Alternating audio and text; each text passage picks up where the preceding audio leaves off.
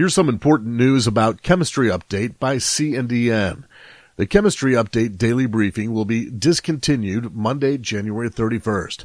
C&EN is proud to be your source for chemistry news, and we look forward to serving you on our other platforms.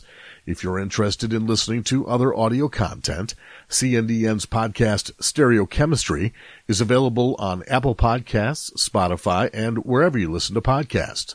And for all the latest news updates, visit C&EN's website or download C&EN's smartphone app, Chemistry News by C&EN.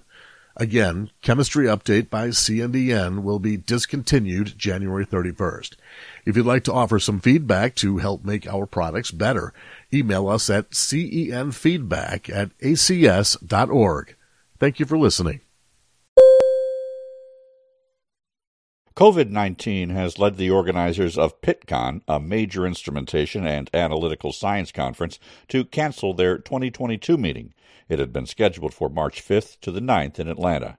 The organizers said they're exploring alternative options for the conference.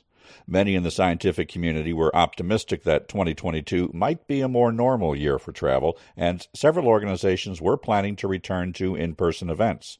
But the surges of Omicron and Delta variant cases have changed many plans over the past few weeks. The American Chemical Society's spring meeting, scheduled for March 20th to 24th in San Diego, will have both in person and online options. ACS publishes C&EN. That's your chemistry update. Thanks for listening.